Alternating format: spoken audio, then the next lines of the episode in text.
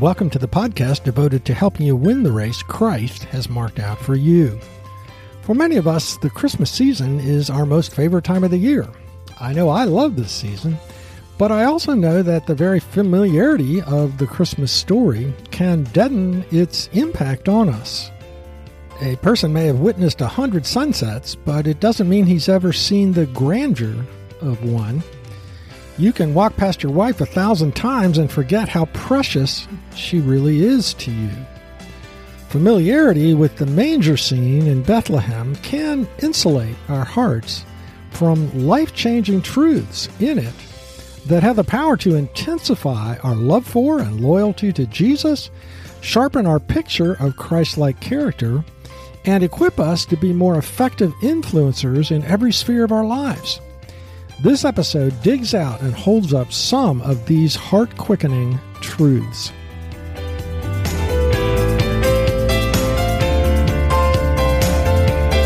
Thanks for joining us today for season number two, episode number seven of Mission Focused Men for Christ. My name is Gary Yeagle. Running the race marked out for us requires endurance and therefore the fuel to keep running laps. Today's episode has the potential to generate thousands of kilowatts of spiritual power for pursuing our three callings called to Christ to enjoy a love relationship with Him, called to be like Christ to holy Christ like attitudes, and called to exercise dominion for Christ as we seek to influence the spheres of our lives toward righteousness. So let's look first at how the story of the incarnation has enormous power to turn our hearts toward Jesus. You and I can glide through Christmas enjoying the traditions, family times, carols, and Bible stories, and yet forget the incredible wonder of the story, the staggering reality of what happened in a Bethlehem stable 2,000 years ago. What happened was something God's people hadn't even dreamed of. Yes, they believed the Messiah would come, the Messiah would be sent by God, the Messiah would be empowered by God, the Messiah would speak for God, the Messiah would accomplish the mission of God, but no one ever dreamed that the Messiah would be God. Yes, it was in the prophecies all along. The Son of Man was a divine being, but they didn't see it.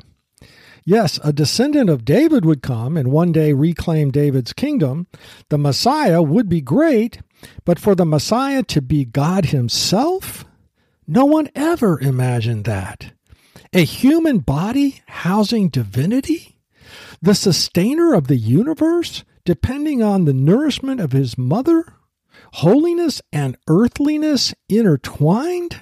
God Himself the Messiah? It could not be. But it was. And those who were given the eyes to see who Jesus really was were never the same again. They made statements like, My Lord and my God, or No one ever spoke like this man, or were not our hearts burning within us while he talked? Or we were eyewitnesses of his majesty. But Jesus' best friend John said it best We have seen his glory, glory as of the only Son from the Father, full of grace and truth. John calls God the Son the Word and then utters the most astonishing statement ever penned in the human language just four unbelievable words. The Word became flesh. The omnipotent made himself breakable? The eternal God imprisoned himself forever in a six foot body? He who was larger than the universe became a human embryo? God abandoned the splendor of the universe's throne, surrounded by myriads of angels worshiping him every second, for a smelly sheep pen? The supreme emperor of the universe arrived in his world wearing diapers? Surely this cannot be. But it was. Have you ever wondered what it must have been like for Mary raising God? Max Lucado speculates on some of the questions he would have had for Mary. Did you ever feel awkward teaching him how he made the world? Did you ever see him with a distant look on his face as if he were listening to someone you couldn't hear? Did the thought ever occur to you that the God to whom you were praying was asleep under your own roof? Did you ever try to count the stars with Jesus and succeed? Did he have any friends by the name of Judas? When he saw a lamb being led to the slaughter, did he act differently? Did you ever accidentally call him Father? Did you ever think, that's God eating my soup? The most astounding words ever written. The Word became flesh. Continue, and he dwelt among us. The Greek word John uses for dwelt meant literally to pitch your tent, a clear allusion to the tabernacle, Israel's portable tent, where God's throne, the Ark of the Covenant, was kept. God's presence was understood to dwell most fully in the tabernacle. In the years prior to the construction of the temple in Jerusalem, the tabernacle was a portable tent to communicate the idea that God was present among his people no matter where they went. John picks up on the Old Testament imagery and says, God again has come to dwell among his people. But this time he doesn't inhabit an animal skin tent, but a human skin tent. Human flesh is Christ's tabernacle. God came among his people in the most total manner possible by getting inside their own skin. The tongue that called forth the dead was a human one. The hand that touched the leper had dirt under its nails. The feet on which the woman wept were calloused and dirty. And his tears came from a heart as broken as yours or mine has ever been. Not only that, but as God came into our world, he did not shelter himself from any of the harsh realities of human life. He was not born into a family of aristocrats. Jesus had a humbler beginning than any of us. His first breath of air would have in it the odor of animal urine.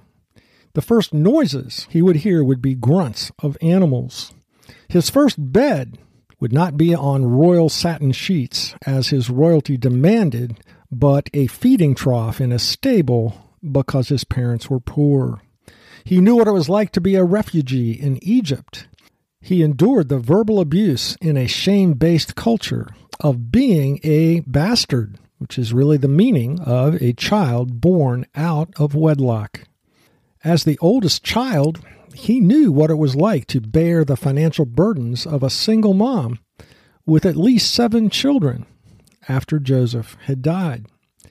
As a tradesman, he got real splinters in his fingers and real bruises from dropping stones on his feet. As one convicted of a crime he didn't commit, his wrists and ankles were crushed by Roman spikes, and the thrust of a spear poured out his real blood. The incredible story of the incarnation. It can set our hearts aflame. Let's look at three reasons for that. First, even if others don't understand what you and I are going through, Jesus does. The author to the Hebrews writes, For we do not have a high priest who is unable to sympathize with our weaknesses, but one who in every respect has been tempted as we are which being translated means Jesus lived in our skin, yet without sin. Let us then with confidence draw near to the throne of grace that we may receive mercy and find grace to help in time of need. Jesus, our great high priest, is a great listener.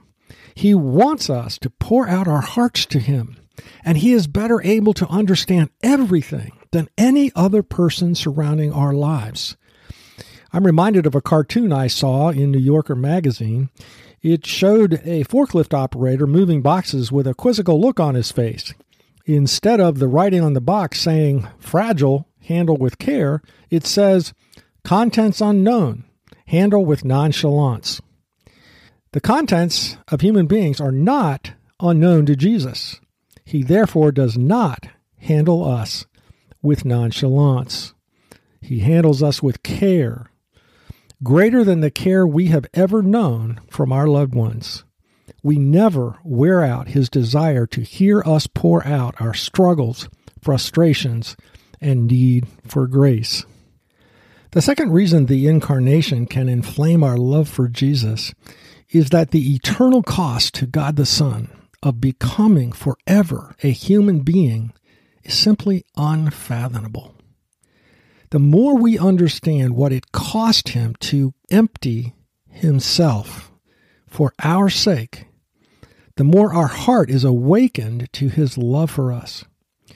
Dorothy Sayers writes The incarnation means that for whatever reason God chose to let us fall, to suffer, to be subject to sorrows and death, he nonetheless had the honesty and the courage to take his own medicine.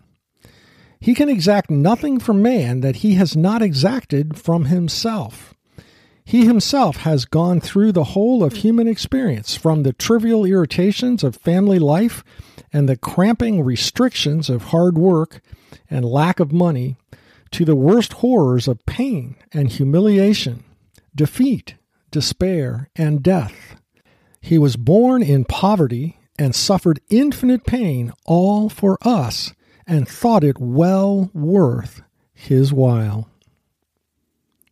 The third reason the incarnation turns our hearts toward Jesus is that it is the fullest possible expression of the truth of Emmanuel, God with us. Jesus' humanness is what makes us want to draw near to him because the Almighty first drew near to us. Without the incarnation, how audacious it would be for us, mere creatures, to expect to be friends with the Creator of every atom of the universe. How scandalous to think a transcendent God would want a relationship with particles of dust. How unseemly to expect the royal sovereign of the universe would want a relationship with us, one of billions of his lowly subjects. How unfitting for the guilty to ever think the Holy One of Israel would bridge the gap between their evil and his absolute moral purity. It would be the epitome of presumption to think that the King of Kings and Lord of Lords would ever want a personal, intimate relationship with humans, were it not for the incarnation. God in human flesh proves God's desire to be near to us in every possible way. Max Lucado writes The omnipotent made himself breakable. He who had been spirit became pierceable. He who was larger than the universe became an embryo. The creator of life being created. God was given eyebrows, elbows, two kidneys, and a spleen. He stretched against the walls and floated in the amniotic fluids of his mother. God had come near. He came not as a flash of light or as an unapproachable conqueror, but as one whose first cries were heard by a peasant girl and a sleepy carpenter. The hands that first held him were unmanicured, calloused, and dirty. No silk, no ivory. For 33 years, he would feel everything you and I have ever felt. He felt weak. He grew weary. He feared failure. He was susceptible to wooing women. He got colds, burped, and had body odor. His feelings got hurt. His feet got tired, and his head ached. To think of Jesus in such a light is, well, it seems almost irreverent, doesn't it? Perhaps it would truly be irreverent if the Almighty had not chosen to bridge the unfathomable gap between himself and sinful humanity by becoming incarnate. The incarnation and the awful pain he paid at the cross as our substitute guarantee that God wants the closest of personal relationships with us. Here's a screenshot of the kind of relationship Jesus wants with each of us, being able to say something like this to the Lord You are the most significant person in my life right now. You are my dearest friend, the one person I can be open and honest with, the person who knows me better than I know myself and still loves me. When I am with you, I am able to strip away the masks and stop all the game playing. I can be myself with no pretense, and I am accepted and loved completely for who I am. There are no surprises with you. I know who you are, and you know who I am, and we are able to love one another completely. Isn't that an inviting picture? God has designed human beings with a capacity to derive great pleasure from our relationships, from loving and being loved, from knowing and being known, from enjoying and being enjoyed. And the greatest pleasure of all comes from an intimate love relationship with the most wonderful being in the universe, God Himself, who not only loves you, He enjoys you. The truth of the incarnation turns our hearts toward our Master. The second way the incarnation helps us accomplish Christ's mission for us is with our second calling, called to be like Christ. Paul writes to the Philippian believers Have this mind among yourselves, which is yours in Christ Jesus, who, though he was in the form of God, did not count equality with God a thing to be grasped, but emptied himself by taking the form of a servant, being born in the likeness of men. The Christ like attitude we are to emulate is described carefully by Paul as not hanging on to his rights and glory as God, but emptying himself of those rights and privileges. J.B. Phillips translates this attitude as laying aside his prerogatives as God's equal. The NIV translates emptied himself as made himself nothing. How mind boggling are those words? The one who is everything made himself nothing. The source of life, the one in whom we live and move and have our being, the one of infinite worth and supreme dignity. How could he make himself nothing? How can this be? So great was the humiliation of our Savior when he laid aside his glory to become a human being that the only way the language can accommodate it is to say that he made himself nothing. That Christ like attitude is the total opposite of human nature. At the very core of our sinful heart is the desire to be the center of attention, to have everyone else accommodate to us, the desire to do better than everyone else, a preoccupation with what others think of us. Every person born into the human race is born with a congenital vision problem. Our eyes are focused on ourselves. This defect comes out as pride, rivalry, insecurity, jealousy, anger, and self pity. God's lifelong goal for you and me is to make us like Christ, to take our eyes off of ourselves, to make ourselves nothing. Paul continues in Philippians with where our eyes should be focused. The text continues, but he emptied himself by taking the form of a servant. The nature of a servant is to have our eyes always fixed on another's needs. That was Jesus. That is what we observe about Jesus on the night before he would be crucified. Think of all that must have been on Jesus' mind as he was about to begin his final Passover meal. All that he would want to teach them, and was later recorded by John in chapters 14 through 16 of his gospel. Jesus' family of disciples, meantime, not unlike many families, had been fighting all evening. First, they refused to wash each other's feet. Then, at the meal, jockeying for a position in the kingdom, they were arguing over who was greatest.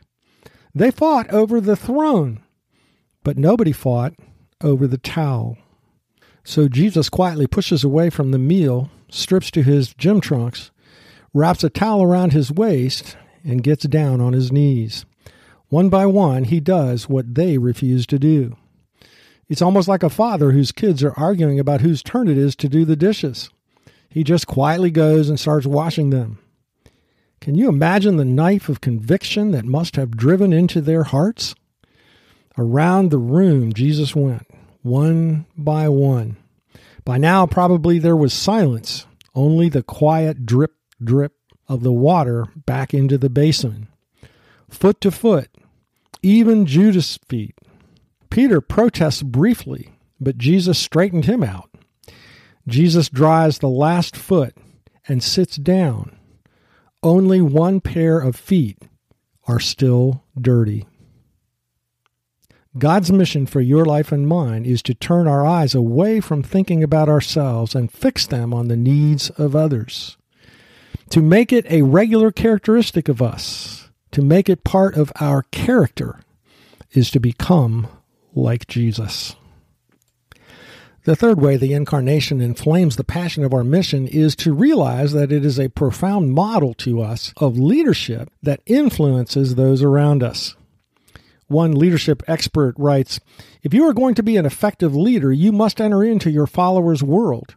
If you are going to influence anyone for anything, whether your boss, your employees, a client, your spouse, or even your kids, you are going to have to get really good at incarnational leadership.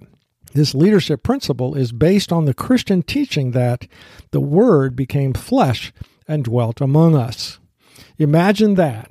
God entered into our world in order to bring us back to Himself.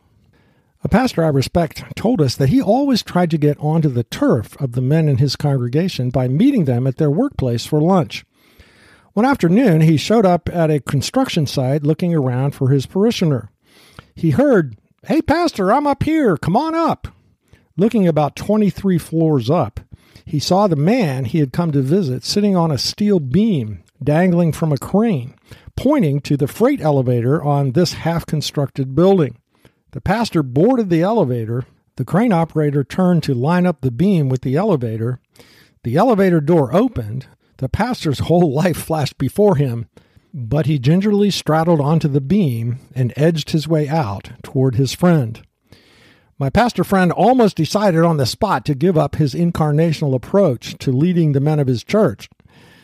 But you know, he told us that steelworker's respect for him was through the roof the rest of the pastor's time at the church. If you want to succeed in any leadership role you fill, the best way to increase your influence in your followers' eyes is to get into their world, physically when possible, or by asking them about what is going on in their world. The incarnation of Jesus is the best picture of leadership influence I have ever seen.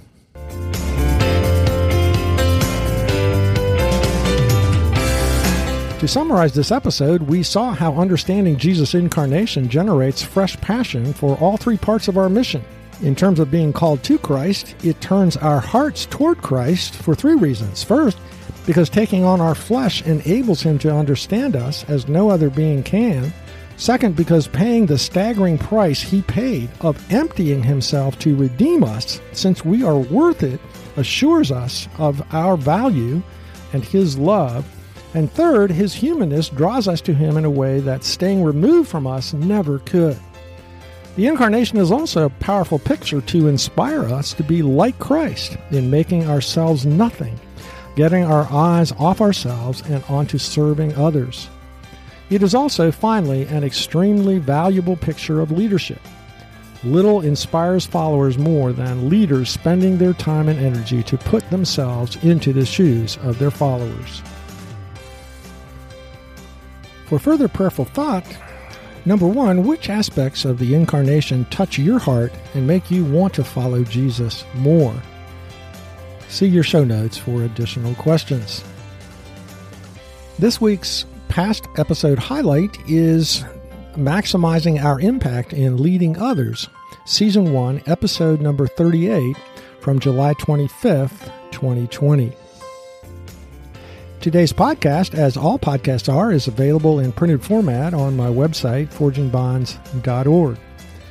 Next week, in our shortened New Year's episode, we will look at just one foundational principle for successfully accomplishing the mission Jesus has for us in 2021, and take a few moments to introduce the exciting topics we'll be examining in 2021 to help us all become more godly men who bring honor to Jesus by living lives worthy of our calling. If this podcast has been helpful to you, don't forget to tell other Christian men about a podcast that helps them stay focused on their mission from Christ while inspiring them each week while they commute or work out.